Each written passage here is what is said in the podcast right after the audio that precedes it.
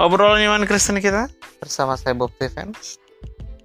Kali ini kita mau ngobrolin soal tentu saja masih seputar iman Kristen kita. Orang biasanya nanya kan, maksudnya um, orang Kristen tuh hidup untuk apa sih? Ya dan biasanya dan selalu begitu dan itu benar bahwa orang Kristen hidup untuk memuliakan Tuhan Nah biasanya terus kita jadi kayak tertekan ya. Kita kita uh, mengalaminya sering atau cuman kadang-kadang tapi biasanya mengalami. Kita tuh tertekan karena merasa apa terlalu rohani ya. Hidup untuk Tuhan. Lagian hidup untuk Tuhan tuh kayak apa gitu tapi memang kalau ditanya orang Kristen random aja lah. Biasanya terus kita jawabnya itu adalah hidup untuk memuliakan Tuhan. Hidup untuk Tuhan. Nah um, itu pernyataan yang benar dan itu tidak bisa dibantah bahwa memang tujuan hidup manusia adalah untuk memuliakan Tuhan hanya terus dari situ kita jadi merasa tertekan tadi merasa apa hidup kita terlalu rohani. Kenapa begitu? Karena kita mendapati memuliakan Tuhan itu terkadang terlalu abstrak. Kita ngapain coba katakanlah makan?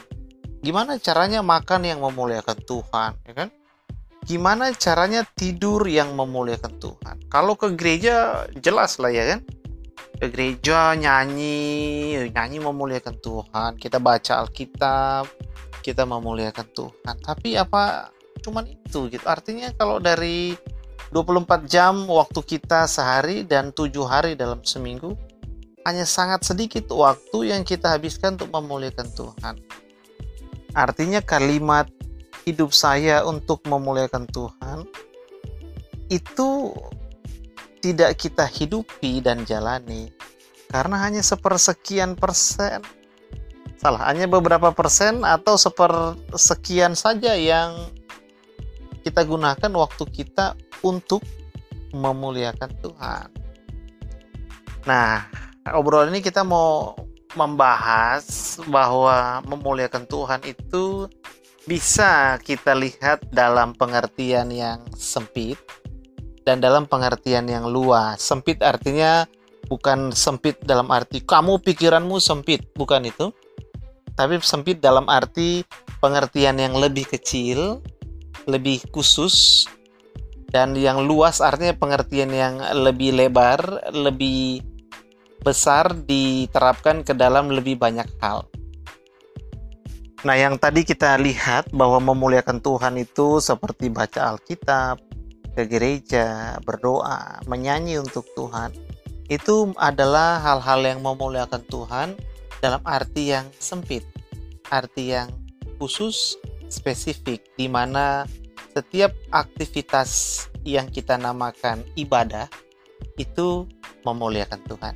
Dan itu hal yang benar, hal yang layak untuk dipertahankan, untuk dilakukan, dan hal yang terus kita jaga ketekunan dan konsistensinya. Karena itu penting. Hal-hal itu memuliakan Tuhan. Tapi kita punya masalah yang tadi itu. Kalau hanya ini hal-hal yang memuliakan Tuhan maka kita tidak bisa mengatakan hidup kita memuliakan Tuhan. Karena hanya sedikit. Berapa jam sih sehari kita ibadah? Berapa hari seminggu kita mengkhususkan ibadah? Kan sangat sedikit. Kalau dihitung-hitung ya sangat sedikit lah nggak banyak Nah, kita punya pengertian yang lebih luas yang bisa kita terapkan ke dalam hal hal-hal yang lain dalam hidup kita seperti bahkan makan, minum, tidur. Karena di dalam um, 1 Korintus 10 ayat yang ke-31 ini surat um, seorang rasul yang bernama Paulus kepada jemaat di Korintus waktu itu 1 Korintus 10 ayat 31 Aku menjawab jika engkau makan atau jika engkau minum atau jika engkau melakukan sesuatu yang lain, lakukanlah untuk lakukanlah semuanya itu untuk kemuliaan Allah. Jika engkau makan atau minum, atau jika engkau melakukan sesuatu yang lain, lakukanlah semuanya itu untuk kemuliaan Allah. Nah, di bagian ini kita lihat bahwa ternyata Rasul Paulus juga melihat bahwa memuliakan Allah itu lebih dari sekedar sebuah pengertian yang khusus, hanya diuntukkan kepada hal-hal ibadah. Gitu.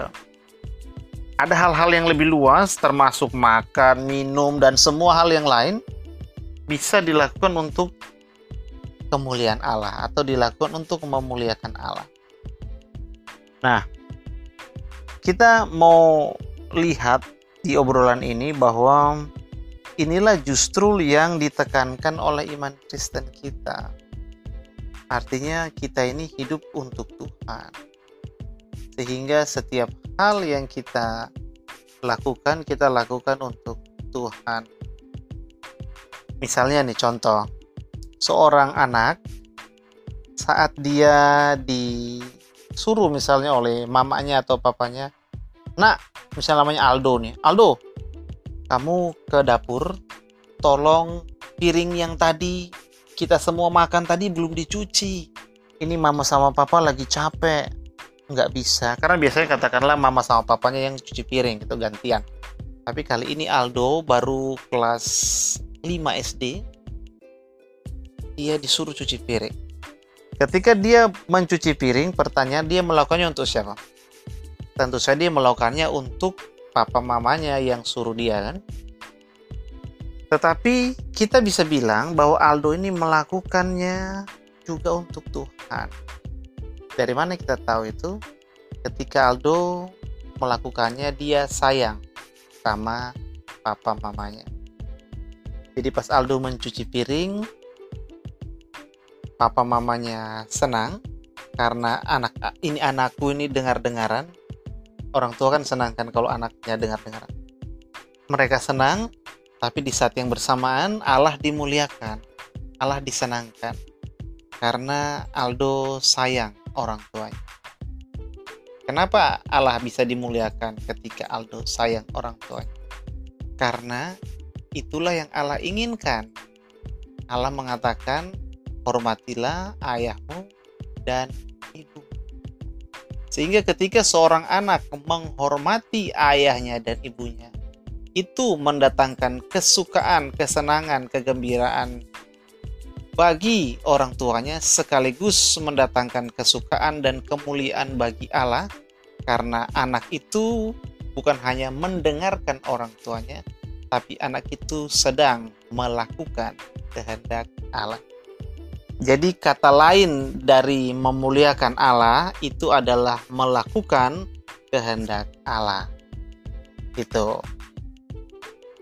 Sehingga kalau kita lihat pengertian yang luas mengenai hidupku memuliakan Allah, kita bisa bilang setiap hal yang kita lakukan, kita lakukan sesuai dengan kehendak Allah. Jadi kalau misalnya nih tadi Rasul Paulus bilang, kalau kamu makan, kamu minum atau sesuatu yang lain kamu lakukan, lakukanlah sesuai dengan kehendak Allah. Ini artinya semua hal bisa tercakup di dalamnya. Misalnya tadi makan. Ada orang makan itu dia saking sukanya dia makannya banyak sekali ada yang enggak enggak banget enggak banyak sih cuman sering sekali makan sehari itu bisa 8 kali 9 kali makan. Bukan satu piring nanti senggak mungkin makan tetap 3 sampai 4 piring sehari. Tapi terus ngemilnya banyak sekali. Lebih banyak dari dia makan nasi dan lauk pauk di 3 sampai 4 piring Nah, di sini kan dia ber, ter, kita perlu bertanya di sini apakah orang yang makan 9-10 kali dengan cemilan yang sangat banyak itu itu memuliakan Allah atau enggak? Atau kita ubah pertanyaannya makan sebanyak itu itu sesuai kehendak Allah enggak? Nah itu perlu ditanyakan. Atau misalnya minum atau bekerja. Ada orang bekerja katakanlah dia kerja uh, masuk jam 10 pulang jam 6 ketika dia datang berangkat jam 10 sampai kantor dia pulang jam 6 sore. Ya dia kerjanya bagus. Dia pikir kalau aku bekerja bagus aku bisa dapatkan gaji yang bagus bisa dapatkan promosi. Nah ketika orang ini bekerja dengan baik dan dia tahu bahwa bekerja baik ini uh, membuat orang lain dapat uh, diberkati, orang lain dapat menerima manfaat dari kerajinannya, maka dia sedang bukan hanya memenuhi kebutuhan hidupnya sendiri, dia dia sedang mengasihi orang lain melalui kerajinannya. Nah, dengan itu kita bisa bilang orang ini memuliakan Allah di dalam pekerjaan karena dia rajin. Motivasinya agar orang lain diberkati, orang lain menerima manfaat dari kerajinannya. Dan di saat yang bersamaan, dia juga menerima manfaat karena orang rajin biasanya dapat banyak berkat dan bonus. Nah, itu orang kerja yang memuliakan Allah karena kehendak Allah adalah supaya kita ini rajin supaya kita ini berbuah bagi sesama sehingga ketika sesama menerima manfaat karena buah yang kita hasilkan dari kerajinan maka di saat yang bersamaan Allah itu dimuliakan itu hal-hal um, yang dapat kita lihat dari kehidupan kita sehari-hari berkaitan dengan bagaimana kita memuliakan Allah.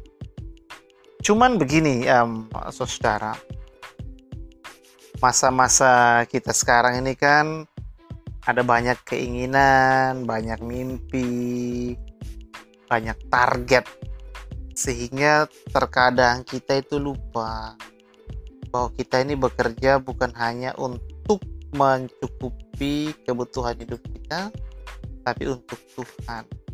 Sehingga katakan kalau kita kerja kita makan kita minum kita lupa. Kita pikir makan ya buat aku kenyang aja kerja ya buat kebutuhanku aja um, kita setiap hari ketemu orang ya dalam rangka kepentingan-kepentingan kita aja akhirnya kita buru-buru kita um, desak sana desak sini kita agak maksa dikit supaya kebutuhan, keinginan, target-target kita tercapai. Kita lupa bahwa orang-orang yang kita temui itu adalah sesama kita yang membutuhkan buah dari kita, membutuhkan sentuhan kasih sayang kita sesuai dengan apa yang Allah inginkan. Sehingga pada bagian ini hidup kita bukan lagi dilakukan untuk Tuhan, tidak lagi memuliakan Tuhan, tidak lagi hidup sesuai dengan kehendak Tuhan, tapi kita sudah hidup untuk diri kita sendiri. Nah, ini tidak boleh terjadi. Karena kan iman Kristen kita itu adalah pusatnya atau tujuannya adalah untuk memuliakan Tuhan. Sehingga ya hal itu tidak boleh terjadi supaya kita ini ingat supaya kita ini um, terus refresh pikiran kita bahwa meskipun ada banyak sekali kebutuhan target yang harus kita capai dan uh, list yang harus kita centang tapi baik kebutuhan target list itu juga perlu kita gunakan untuk memuliakan Allah. Artinya dalam memenuhi target, mencentang list, memenuhi kebutuhan, apakah semua itu dilakukan sesuai dengan kehendak Allah. Jadi kita tidak paksa sana sini, uh, desak sana sini, sehingga orang jadi bukan untung malah rugi. Prinsipnya yang penting saya untung, orang lain nggak untung nggak apa-apa. Ya jangan dong. Itu tidak memuliakan Allah. Atau di dalam hubungan misalnya, hubungan-hubungan yang kita miliki dengan mungkin pasangan, orang tua, anak, tetangga, itu kan juga ada untuk memuliakan Allah. Atau dengan kata lain, apakah kita berhubungan dengan orang lain itu, pasangan, tetangga, orang tua, anak, sesuai dengan kehendak Allah